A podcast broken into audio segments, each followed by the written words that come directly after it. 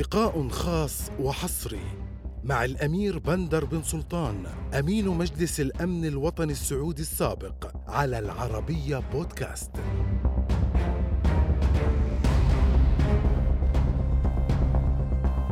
سبب رغبتي إني أتحدث الليلة إني سمعت في الأيام الأخيرة كلام منقول عن ال- الأخوة في القيادة الفلسطينية. ولأن الكلام اللي سمعته ما توقعته بالتأكيد منهم ولا صدقته حتى. وبعدها بيوم أو يومين شفته الصوت وصور على التلفزيون. اللي سمعته من القيادات ال- الفلسطينية في ال- الأيام الأخيرة الحقيقة مؤلم والسبب إنه مؤلم لأنه كان مستواه واطي. وكلام لا يقال من قبل مسؤولين عن قضية يبغون الناس كلهم يوقفون معهم فيها. وتجرأهم بالكلام ال- الهجين ضد قيادات الخليج ودول الخليج مو بغير مقبول فقط مرفوض. لكن في إذا فكرت فيها من ناحية ثانية ما هو غريب استخدام كلمة س- سهولة إنه يسهل عليهم استخدام كلمة خان والطعن في الظهر. لأن هذه سنتهم في التعامل مع بعضهم. اللي يحكمون في غزة الانفصاليين عن السلطة يتهمون غز القيادات في الضفة إنهم خونة. والناس القيادات اللي في الضفة تتهم القيادات المنفصلة في غزة إنهم طعنونا في الظهر. وبدل في السنوات الأخيرة بدل ما الجهود كلها تنصب على خدمة القضية الفلسطينية. ل- والمبادرات والسلام وحفظ حقوق الشعب الفلسطيني والوصول إلى مرحلة اللي ممكن إنها تر- تفرج عن هالقضية ال- ال- العادلة المنهوبة وتساووا اللي نهبينها. إسرائيل نهبتها وقياداتهم نهبينها. رد فعلي الأولي كان غضب. ثم بعدين فكرت شوي وتحول الغضب إلى ألم وإلى شعور بالحزن. وابتجى في ذهني إعادة لذكريات أنا كنت شاهد عليها. تخص القضية الفلسطينية. من عام 78 إلى 2015 هذه الأحداث أبغى أت- أتكلم فيها اليوم وكلامي الحقيقة موجه للأخوة والأخوات المواطنين السعوديين لأنهم هم الأولوية بالنسبة لي مثل ما هم الأولوية بالنسبة لدولتهم وولي أمرنا خادم الحرمين الشريفين الملك سلمان حفظه الله وسمو ولي عهده الأمين الأمير محمد.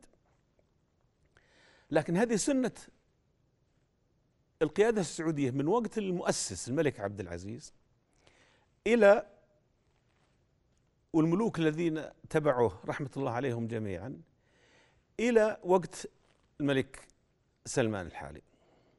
لكن كذلك أبغى أعطي نبذة موجزة عن مواقف القيادة السعودية والدولة السعودية تجاه فلسطين في الوقت ما بين عام 1939 إلى وقت 1978 يعني المرحلة اللي أنا ما كنت شاهد مباشر أو مشارك فيها حسب آه، عملي.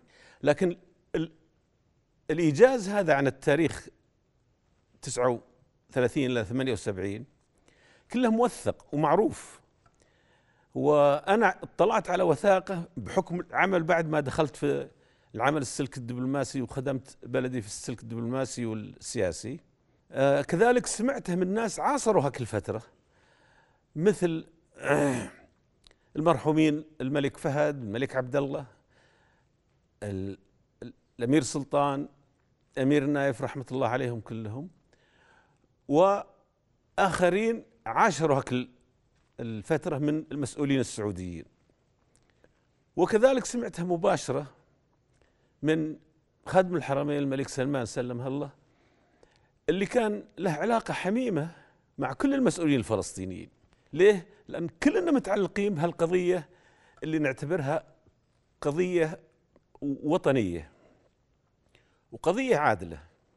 بس كمقدمة أحب أقول بعض الأشياء اللي يمكن تعطي خلفية ليش أنا بقول الكلام اللي بقوله. قضية فلسطين قضية عادلة لكن محامينها فاشلين والقضية الإسرائيلية قضية غير عادلة بس المحامينها ناجحين وهذا يختصر لك الأحداث اللي صارت في السبعين خمس وسبعين سنة الماضية. كذلك في شيء يربط القيادات الفلسطينية تاريخيا وهو أنهم دائما يراهنون على الطرف الخسران وهذا له ثمن.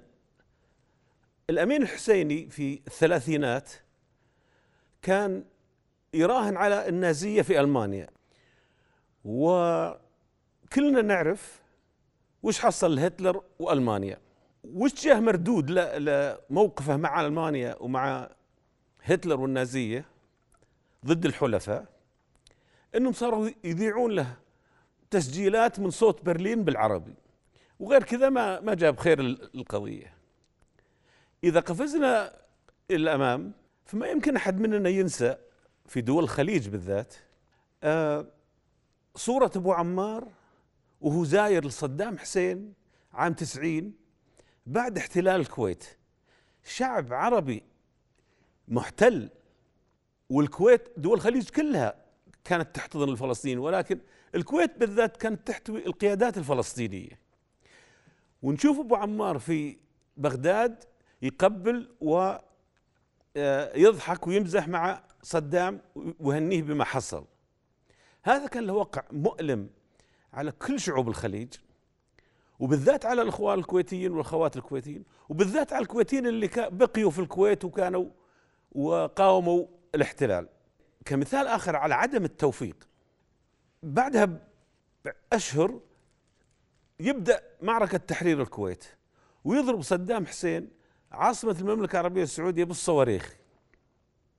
أول مرة تضرب عاصمة المملكة العربية السعودية بالصواريخ من أي جهة؟ يعني حتى إسرائيل ما ضربت المملكة بالصواريخ. والصواريخ هذه على فكرة اللي حنا اشتريناها لصدام ودعمناه في حربه ضد الفرس. وتيجي الصدمة الثانية في هذه الفترة عندما شاهدنا شباب مغرر فيهم في نابلس يرقصون فرحانين على ضرب الرياض. ويعرضون صور صدام حسين. هذه أشياء ما تنسي. لكن حنا كنا أكبر منها ما هو علشان القيادات الفلسطينية لكن علشان الشعب الفلسطيني. من 2011 إلى اليوم مصر شقيقتنا الكبرى والقيادات المصرية الماضية من وقت حسني مبارك رحمة الله عليه إلى وقت فخامة الرئيس السيسي حاليا يعقدون مؤتمرات وراء مؤتمرات للتوفيق ما بين من؟ ما بين الضفة وغزة ما بين السلطة وحماس وتوابعهم. معقولة يا ناس؟ طيب كيف نبي نحكي باسم فلسطين كلها ونجيب العالم عشان يحكي معهم وهم يسألون طيب نحكي مع مين؟ هذا وهذا ما هم متفقين ومنقسمين نصين. بس التاريخ يعيد نفسه والحقائق صعب إنك تتجاهلها. هذه مي بأول مرة يختلفون ويطعنون بعضهم في الظهر ويخونون بعضهم. الملك عبد الله رحمة الله عليه جمع أبو مازن واللي معه وجمع خالد مشعل واللي معه من حماس. كان معه الأمير السلطان الله يرحمه كان ولي عهد وقتها وجابهم مكة. على أساس إنه يصلح بينهم حتى نقدر نخدم قيادة فلسطينية موحدة للوصول إلى نتائج إيجابية. وكانوا ساكنين في بناية الضيافة في مكة. وتخيل المنظر. الوفد السعودي كان يرأسه المرحوم الأمير سعود الفيصل وكان أعضاءه الأمير مقرن والمرحوم غازي القصيبي والأخ إبراهيم العساف وأنا. وكنا نعمل زيارات مكوكية ما بين أبو مازن وجماعته من جهة وحماس ووفدها من جهة ثانية. بس ما هي بين مثل ما كان يعمل كيسنجر بين دمشق وتل أبيب ولا القاهرة وتل أبيب. إحنا كنا نعمل زيارات مكوكية بين الدور الثاني عشر والدور الرابع عشر في الأوتيل. وقعدنا يوم ونص كامل إلى أن وصلنا بينهم إلى ورقة ممكن يتفقون عليها. ثم ذهبوا للقاء الملك عبد الله وبعد ما تأكد من اللي كتبوه وخلاه يقرأ أمام الجميع وطلب منهم إنهم يقولون قدام الله وخلقه إنهم موافقين على هالورقة. طلب منهم يتصافحون ويتقابلون وهنأهم وقال اسمعوا أنا بشهد عليكم رب العالمين في بيت رب العالمين. الآن يا سعود خذوا الإخوان ودهم عند الكعبة وخلهم يتعاهدون تحت الكعبة. إن هذا كلام مؤتمنين عليه أمام رب العالمين وأمام الشعب الفلسطيني. ما أخذنا عدة أيام بعد ما تركوا المملكة العربية السعودية إلا تجينا الأخبار إن كل واحد يتنصل مما صار أو يبدأ يعمل عمليات يتآمر فيها على الآخر. اعتقد أعتقد إننا عن حسن نية في المملكة العربية السعودية تاريخيا كنا نعمل نفس الشيء في كل مرة ونعيد تكرار الأسلوب معهم. بمعنى آخر يطلبون النصيحة والمساعدة نعطيهم المساعدة بدون شروط ونعطيهم النصيحة. ثم يذهبون ويأخذون المساعدة ويعملون عكس النصيحة. ثم يفشلون يرجعون لنا ونأيدهم وحنا نعرف إنهم مخطئين ونعرف إنهم يعرفون إن قلنا لهم الحقيقة. ثم نروح أكثر من ذلك كدولة ونوقف مع العالم ضد العالم ونبرر اللي سووه الفلسطينيين إنهم كانوا على حق. وحنا نعرف إنهم ما كانوا على حق. لكن ما كنا نبي نوقف مع أي أحد ضدهم ولا كنا نبي موقفهم اللي بالتحليل النهائي ينعكس على الشعب الفلسطيني.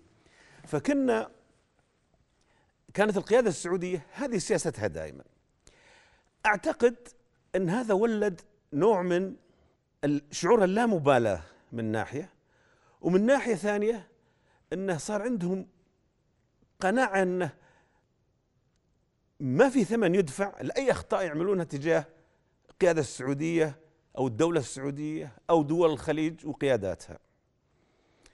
أعتقد أن الظروف الأيام تغيرت وأعتقد إنه من الأمان للأمانة للشعب الفلسطيني انهم يسمعون الحقيقة في الأشياء اللي ما طلعت أو ما عرضت كثيرا في العالم. من هو اللي يعتبرونه حليفهم الفلسطيني الآن؟ إيران اللي تتاجر بالقضية الفلسطينية على حساب الشعب الفلسطيني. إيران خميني يبون يحررون القدس عن طريق اليمن. عن طريق لبنان عن طريق سوريا. القدس لها طريق معروف إذا كانوا يبونه. تركيا اللي رايحين لها قادة حماس عشان يشكرونهم على موقفهم. تأييدا لحماس وللقضية الفلسطينية. ليش؟ لأن أردوغان أعلن أنه بيسحب سفيرة من الإمارات تأييدا للقضية الفلسطينية. هل أحد ممكن يشرح لي؟ قادة حماس طلبوا من أردوغان في هاللقاء. طيب الأقربون أولى بالمعروف بدل ما تسحب سفيرك من الأمارات وتدفع تذكرة سفر ويروح يجي. يا أخي في عندك سفير إسرائيل في أنقرة أطرده. سفيرك في تل أبيب رجع. لكن هؤلاء الناس مثل ما قلت لك في نفوسهم مرض. وكلام الله سبحانه وتعالى ما فيه أخذ وعطاء. إن الله لا يغير ما بقوم حتى يغيروا ما بأنفسهم. إلى الآن بلا شك أنهم هم أحد الأسباب الكبرى في الضرر على القضية الفلسطينية. عام 39 قرروا الانتداب البريطاني عمل مؤتمر في لندن ودعوا فيه اليهود اللي في فلسطين والقيادات الفلسطينية ودعوا فيه بعض الدول العربية بما فيها المملكة العربية السعودية وحضرنا.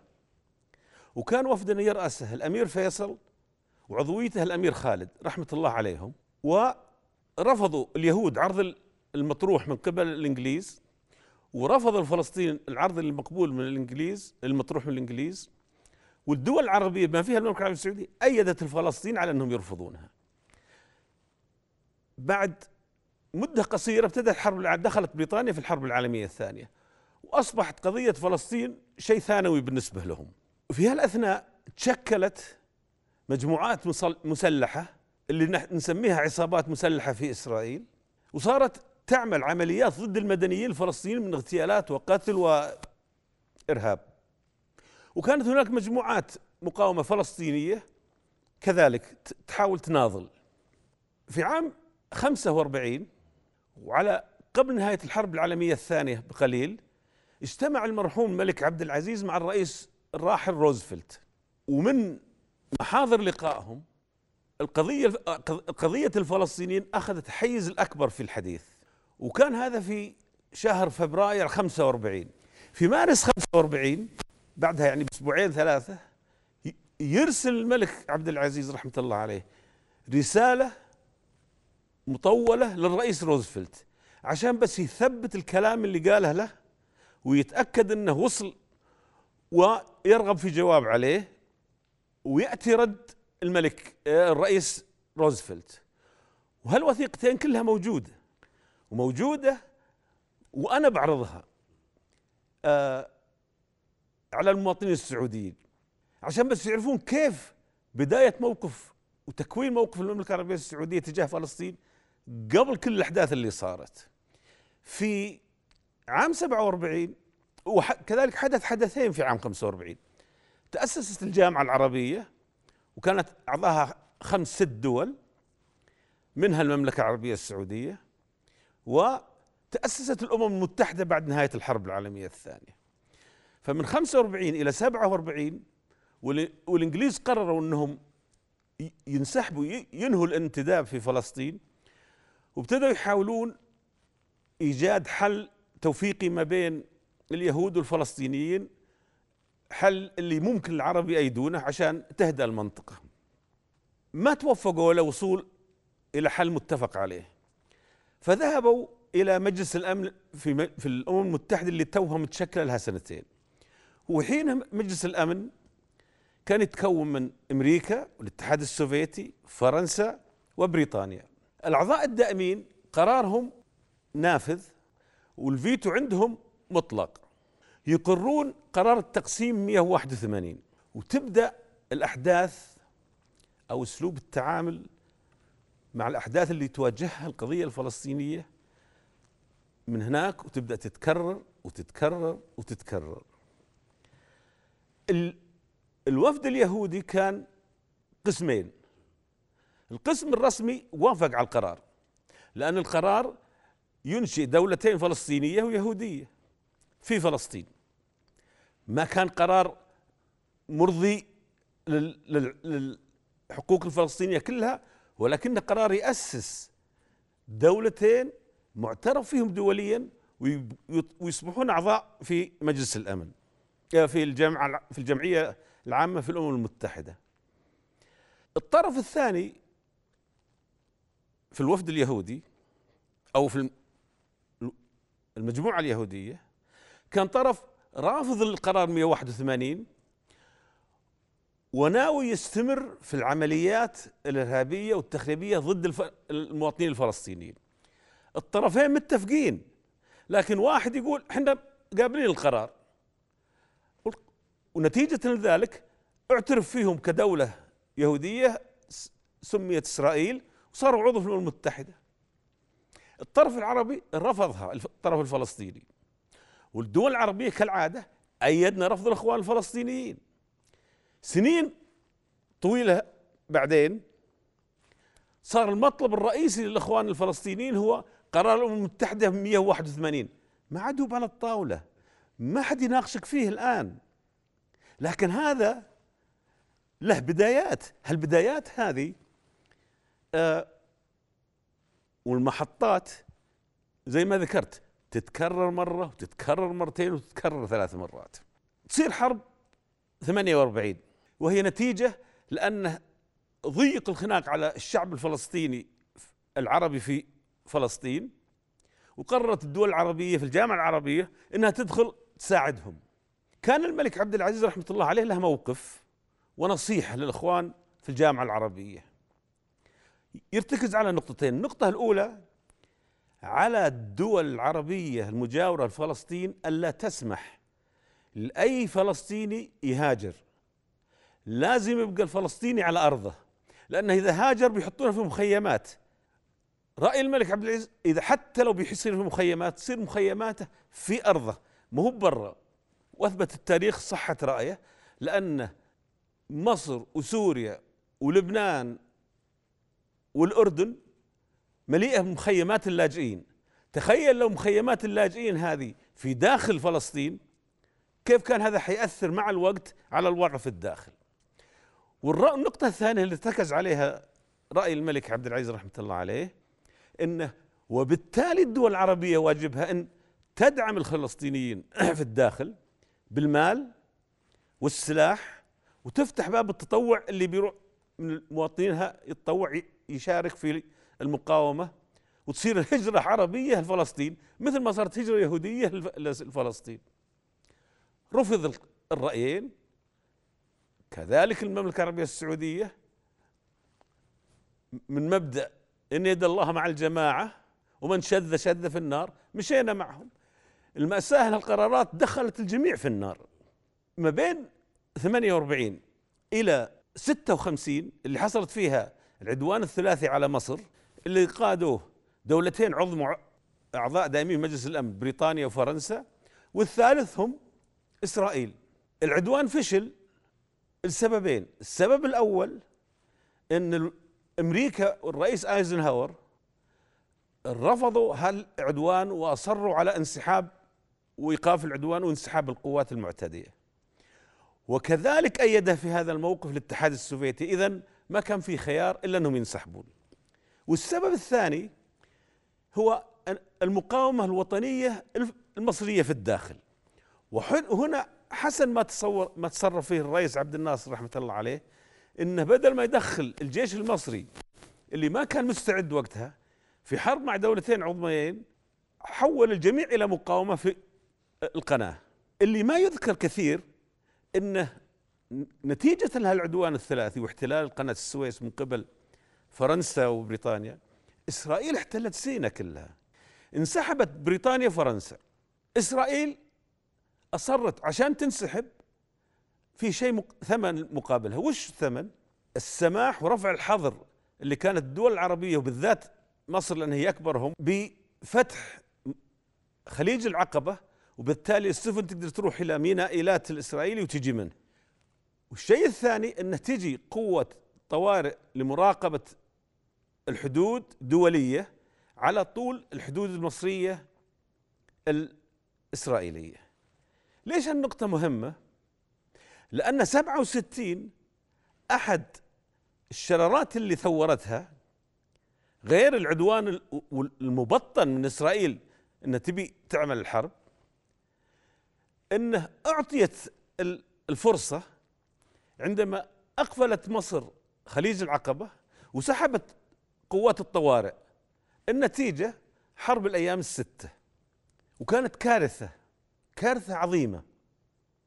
على الأمة العربية كلها بالتأكيد وعلى مصر بالتحديد والمتضرر كذلك الشعب الفلسطيني وقضيته.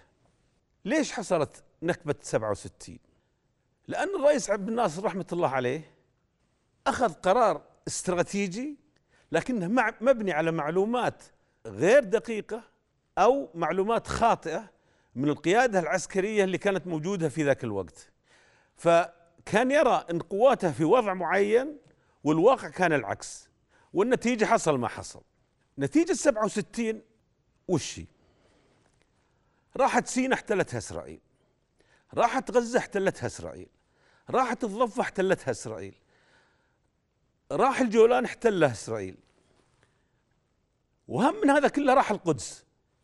إذا هذه بكارثة تاريخية بكل المعاني ما أدري وش شيء نقدر نسميه كارثة وهزيمة نكراء ولكن عبد الناصر رحمة الله عليه من يوم انتهت الحرب حرب الأيام الستة إلى أن توفى سنة سبعين عمل شيئين. الشيء الأول بذل كل ما يمكن أنه يبذل لإعادة بناء الجيش المصري. والشيء الثاني عمل مجهود لإنقاذ الفلسطينيين من نفسهم. لأن الفلسطينيين كانوا متواجدين بشكل كبير في الأردن قيادة أبو عمار هناك وقرروا لسبب أو آخر أن حان الوقت للتحرير. ما هو بفلسطين تحرير الأردن. وقرروا لهم يستولون على الدولة وعلى الأردن. من ضمن من وقفوا دفاعا عن الأردن الملك الجيش الأردني الشعب الأردني والجيش السعودي. أي نعم. لأن الجيش السعودي شارك في كل حروب الفلسطينية العربية مع إسرائيل. في عام 48 مع إن كان لنا رأي انه أفضل بقاء الفلسطينيين في أرضهم ودعمهم سلاح وماد وتطوع رجال ولا حصل. وقرر دخول الحرب. الملك عبد العزيز دخل الجيش السعودي الحرب معهم على الجبهة المصرية ودخلوا مع زملائهم واشقائهم المصريين إلى داخل فلسطين. وقبلوا بلاء حسنا وشهد لهم القيادات المصرية في حينه والتاريخ. ثلاثة آلاف عسكري سعودي كان على الجبهة المصرية وفي داخل فلسطين. استشهد 150 شهيد سعودي في هذيك الحرب. الجيش السعودي كان توه منشئ ناش انشئ وكان حديث ولا عندها الإمكانيات. لكن الجيوش اللي أنشئت قبله كذلك ما كان عندها الإمكانيات المناسبة. نتج عن هذا كله أن الفلسطين اضطروا أنهم يهاجرون مرة ثانية من الأردن وراحوا للبنان. ما جلسوا في لبنان كذا سنة إلا ابتدوا يتصرفون مثل ما تصرفوا في الأردن. ولبنان أصبح الهدف الآخر. فلسطين موجودة عندهم. ابتلوا لبنان. وصارت الحرب الفلسطينية اللي نتج عنها الحرب الأهلية في لبنان. اللي إلى اليوم لبنان يدفع ثمنها. ونتج عنها الاجتياح الإسرائيلي ووصولهم لأول مرة لعاصمة عربية. في 67 مع انه من أول الستينات كان في خلاف شديد ما بين المملكة وما بين مصر الشقيقة على موضوع اليمن. ولكن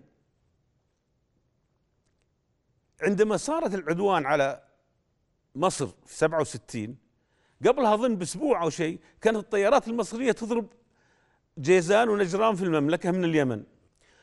ولما صارت اللي صار طلبت مصر قد قدمت المملكة عرضت المملكة دعمها لمصر بالشيء بكل شيء ممكن نقوم فيه. وطلبوا إن نستضيف قوات الطيران المصرية اللي في اليمن وبعض الطيارات اللي أرسلوها للسودان تجي عندنا في جدة وهذا اللي حصل. وأتذكر بالمناسبة بس عشان المواطن السعودي يعرف أخلاقيات قيادته لما ينظر لأخلاقيات الشواذ هذول من القيادات الفلسطينية.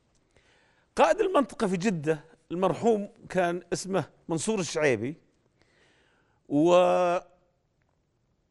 اقترح على الأمير سلطان رحمة الله عليهم كلهم في حين وزير الدفاع إنه يأخذ صور ويسجل وجود الطائرات المصرية في المملكة. حتى لو بعدين صار خلاف ثاني مع مصر ننشر وش إحنا سوينا بدليل. الأمير سلطان قال له خلينا استاذن الملك فيصل رحمة الله عليه. ولما بلغ الأمير سلطان غضب الملك فيصل غضب شديد. وقال معقولة حنا نتفرح على اخواننا المصريين الآن وإسرائيل هي اللي معتديه عليهم؟ لا يمكن هذه شماته وعلم الفريق منصور. لو سمعت إن واحد خذ صورة واحدة قطعت يده.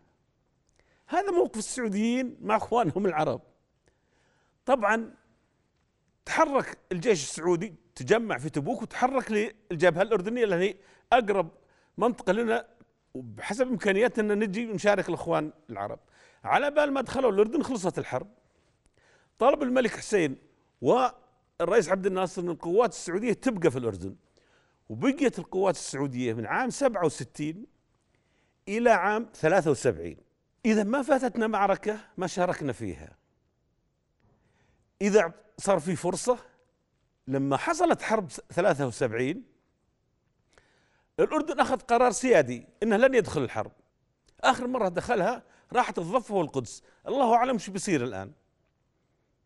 واحترم مصر واحترمت السعودية رأي الملك حسين ولكن المملكة قالت الملك فيصل الله رحمه الله عليه قال ما يمكن قواتنا تقعد على الجبهة وتتفرج على اللي حاصل. فأمر بسحب القوات وإرسالها لسوريا. وفعلا ذهبت القوات السعودية الموجودة في الأردن إلى سوريا. وقاتلت بجانب أشقائها الجنود السوريين في جبهة الجولان. طوال فترة نهاية حرب 73 وطوال مدة الاشتباكات اللي حصلت إلى ان صار وقف إطلاق النار. وبقيت القوات السعودية في الجولان من 73 إلى 78 79 تقريبا. ما حد يجي يشرح لنا عن مشاركة الأمة العربية في مصائبها. حنا نشارك ونبني أفراح الأمة العربية لكن إذا جت المصائب حنا معهم قولا وفعلا. هذا اللي لازم يفهمه المواطن والمواطنة السعودية. طيب ليش في هاللحظة وبهالأسلوب أنا أتحدث؟ أنا أتحدث في هاللحظة بهالاسلوب لأن طبيعة الأمور في وقتنا هذا تغيرت تماما عما كانت في السابق. حنا الآن في عصر المعلومات.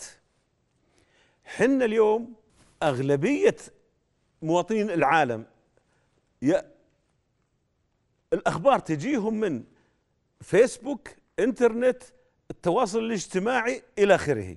ما عاد أحد يقرأ الجرايد الآن إلا قلة. والتلفزيونات أحيانا ولكنها كمان مسمومة التلفزيونات. آه، التلفزيونات أخص بالذكر بس للتذكير رسالتها كاذبة وأهدافها حقد وبالذات على دول الخليج وقادتها. عام 67 كان فيه صفر مستوطنات في الضفة وغزة والجولان وسيناء عام 70 بعدها بثلاث سنوات سنوات كان في في الضفة الغربية حوالي ثلاثين ألف.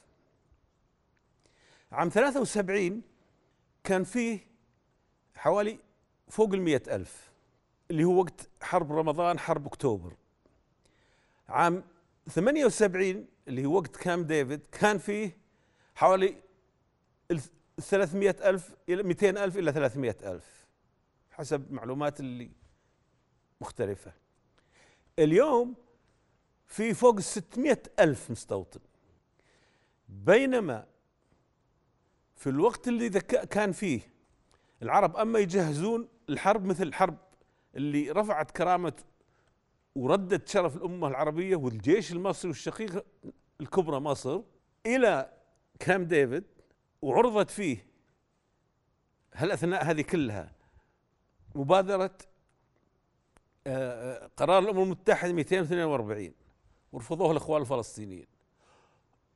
وقرار وجاء اتفاق كام ديفيد. ورفضوه الفلسطينيين. ورفضوه العرب. وصارت الخطيئة اللي لها كان لها دور كبير في المأساة الفلسطينية. قطعت الأمة العربية مصر اللي هي أم الدنيا والشقيقة الكبرى عشان خاطر إن الإخوان الفلسطينيين رفضوا الفقرة الحكم الذاتي في معاهدة كام ديفيد واعتبروا ان السلام والتطبيع اللي حصل معاهدة السلام هذه خيانة للأمة العربية. وش كانت إسرائيل تسوي في هالفترة؟ كانت تبني تبني مستوطنات تحتل تقوي نفسها تقوي جيشها تحاربنا في المحلات فقط المهمة في العالم. وترك المحلات الأخرى من يهمها كوريا الشمالية تأيدك ولا لا؟ لكن كانوا شغالين في المحلات اللي لها تأثير. ومخلين العرب مشغولين في بعضهم. ويقود هالانشغال الأخوة الفلسطينيين القيادات الفلسطينية. بعد اتفاق أوسلو سألت الأخ أبو عمار رحمة الله عليه على كل حال مثل ما يقال اذكروا محاسن موتاكم فبنحصرها في رحمة الله عليه. سألته عن رأيه في ملحق الحكم الذاتي في معاهدة كام ديفيد. قال لي يا بندر الملحق الحكم الذاتي في معاهدة كام ديفيد عشر مرات أفضل من اتفاق أوسلو. قلت طيب يا فخامة الرئيس ليش ما وافقتوا عليها؟ قال أنا كنت أبغى أوافق عليها. لكن حافظ الأسد هددني بالقتل وأنه بيشق الفلسطيني نصين وبيخليهم كلهم يصيرون ضدي. فكرت في نفسي فكرت يعني ما كان ممكن يكون في شهيد وينقذ ملايين الفلسطينيين لكن هذا أمر الله.